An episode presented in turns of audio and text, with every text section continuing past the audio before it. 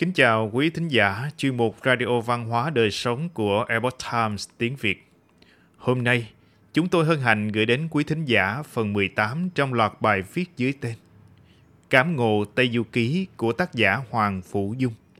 Phần này có nhan đề Cảm ngộ Tây Du Ký phần 18 Nguyên nhân vận rủi của gia tộc Vạn Thánh Long Vương do Tâm Thanh biên dịch theo bản gốc lấy từ Epoch Times Hoa ngữ. Mời quý vị cùng lắng nghe. Trong Tây Du Ký, Vạn Thánh Long Vương là người không muốn gây rắc rối thị phi. Nhưng vì sao lão Long này lại rơi vào cảnh tuyệt tự tuyệt tôn? Nữ nhi của ông là Vạn Thánh Công Chúa, dung mạo xinh đẹp, tố chất thông minh thiên bẩm. Còn phò mã của ông, cửu đầu trùng thần thông quảng đại, về lý mà nói, gia tộc như vậy thì sẽ rất danh vọng và có tương lai. Nhưng tiếc thay một ý niệm xuất ra, tốt xấu dẫn đến hậu quả khác nhau. Sai một ly trật ngàn dặm. Cửu đầu trùng biết rõ trên đỉnh Hoàng Kim Bảo Tháp của nước Tế Trại có một vật báu vô giá. Đó là Phật Bảo Xá Lợi. Lòng tham làm tối mắt, liền suối Long Vương hùa nhau hợp sức làm đạo tặc thi triển yêu thuật giáng xuống một trận mưa máu, lấy cấp bảo vật để chiếu rọi cho Long cung của mình. Kết quả, vì lòng ích kỷ và tư lợi của bản thân mà chuốc lấy vần rủi. Trong hồi thứ 63 của Tây Du Ký, Ngộ Không cùng bắt giới đại náo Long Cung, giết chết Long Vương, thừa thắng, Nhị Lan Thần cùng sáu anh em Mai Sơn nhất tề xông lên đối đầu với cháu của Long Vương. Tên phò mã thấy bất lợi, lăn một vòng trên đỉnh núi hiện nguyên hình là một con trùng chín đầu. Nhị Lan Thần lập tức rút cung vàng bắn một phát, yêu quái bị bắn trúng cánh, nơi mạng sườn hắn lại mọc ra một cái đầu. Thân khuyển ưng của Nhị Lan Thần chồm lấy cắn đứt cái đầu cửu đầu trùng. Yêu quái đầu đớn trốn thoát, bắt giới muốn đuổi theo, nhưng ngộ không ngăn lại nhận định rằng Cửu đầu trùng bị thần khuyển cắn mất đầu tất biết đến ngày tận số.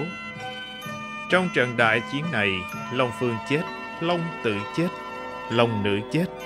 Chỉ còn lại Long bà, một mình lẻ loi hiu quạnh đến cuối đời. Ai có thể nghĩ rằng gia tộc Long Vương kết cục sẽ như thế, thật đáng buồn. Tế Trại Quốc là đất nước mà đoàn thỉnh kinh phải qua. Có lẽ là thần Phật từ bi để tạo phúc cho muôn dân trăm họ đã đem bảo Phật đặt ở trong bảo tháp.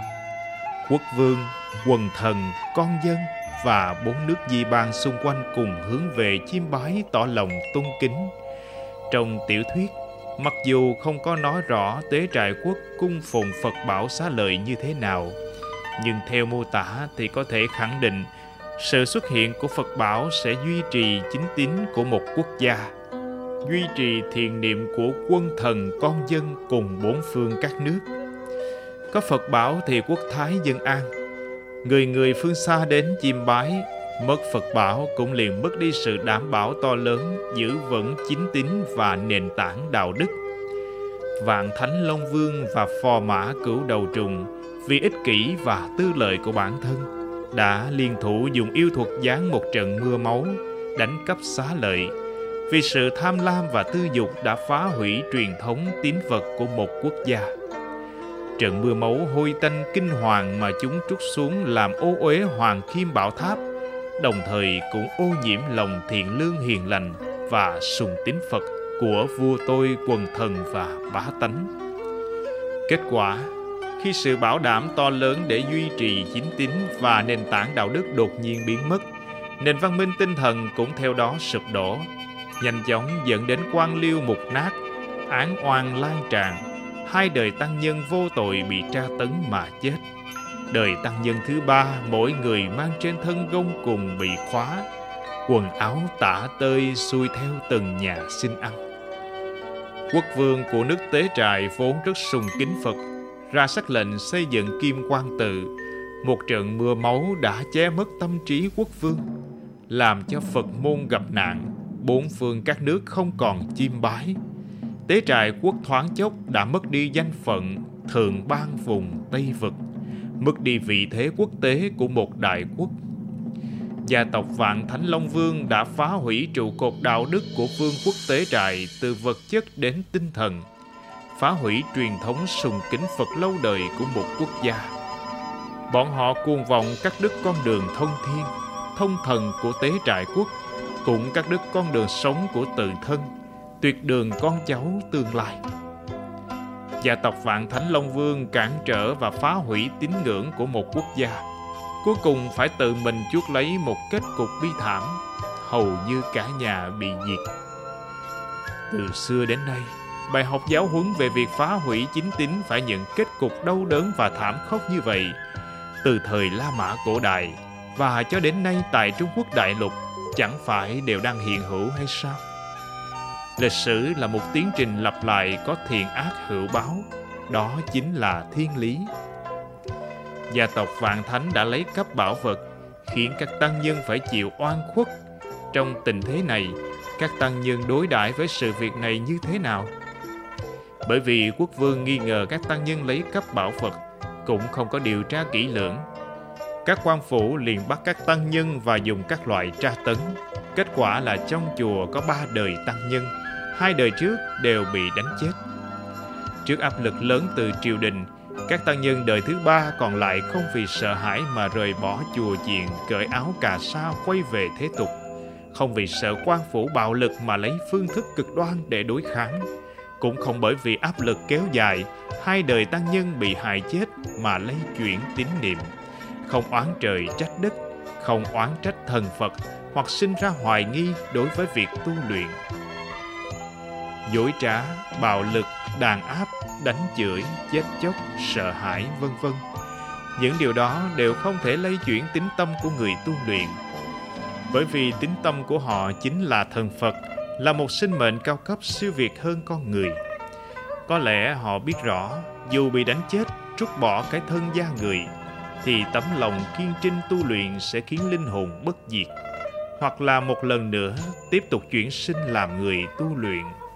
Niềm tin kiên định ở kiếp trước sẽ mang theo trong tiến trình sinh mệnh thanh tựu cao hơn uy đức vĩ đại hơn. Có một câu nói rằng hết thảy đều là sự an bài tốt nhất. Lần này không có sự hiện diện của chư phật bồ tát chỉ thông qua những dòng chữ bạn có cảm nhận được rằng hết thảy đều là an bài tốt nhất nếu như lúc trước không trải qua một nạn ở hỏa diệm sơn thầy trò đường tăng không cần phải dập tắt lửa dữ, đẩy nhanh tiến trình đi lấy kinh và chạy tới tế trại quốc. Nếu không có thần binh báo mộng, các hòa thượng tại chùa Kim Quang cũng không biết có thánh tăng từ đông thổ đại đường đến cứu vớt họ. Nếu không có đường tăng và ngộ không kịp thời đi quét tháp, sẽ không bắt được hai tiểu yêu. Biết sự thật về việc mất bảo vật và sau đó hoàn toàn tiêu trừ yêu nghiệt nhanh như vậy. Mọi sự việc xảy ra ở tế trại quốc nhìn như là tình cờ không có trật tự, mỗi khâu như là độc lập, thế nhưng cuối cùng cũng không chạy khỏi lòng bàn tay của phật như lai. Chúng ta thấy yêu quái trộm bảo phật không thể chạy thoát, đường tăng quét tháp đúng thời điểm ngộ không và bắt giới hàng yêu trừ ma thành công quốc vương cùng thần dân nước tế trại một lần nữa được khơi dậy lòng tín ngưỡng đối với phật môn Mỗi mắt xích là một chỉnh thể không thể tách rời và có mối liên hệ chặt chẽ với nhau. Những tăng nhân kiên định với tín ngưỡng đã được thần minh báo mộng trước khi đường tăng đến nước tế trại một ngày. Vì thánh tăng cứu họ đã đến. Sau đó, những oan khuất của các thánh tăng đã được gột sạch và sự thật về bảo vật bị đánh cắp tại Kim Quan Tự cũng được minh tỏ khắp thiên hạ. Ngộ không, bát giới cùng nhị lang thần và các chúng thần khác hợp lực diệt trừ yêu quái, nghênh đón Phật bảo trở về.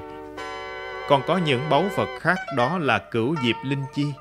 Khi tế trại quốc một lần nữa dâng lên lòng tôn kính và niềm tin vào thần Phật, thì Kim Quang Tự cũng mang một diện mạo mới, sáng bừng và rực rỡ, tỏa ra ngàn tia khí lành, vạn đạo hào quang. Đây chính là tà ma diệt Bảo tháp quay về Đại Địa Minh Quý thính giả thân mến, chuyên mục Radio Văn hóa Đời Sống của Epoch Times tiếng Việt đến đây là hết. Để đọc các bài viết khác của chúng tôi, quý vị có thể truy cập vào trang web epochtimesviet.com. Cảm ơn quý vị đã lắng nghe, quan tâm và đăng ký kênh. Chào tạm biệt và hẹn gặp lại quý vị trong chương trình lần sau. Kính chúc mọi điều bình an và tốt lành đến quý vị cùng người thân.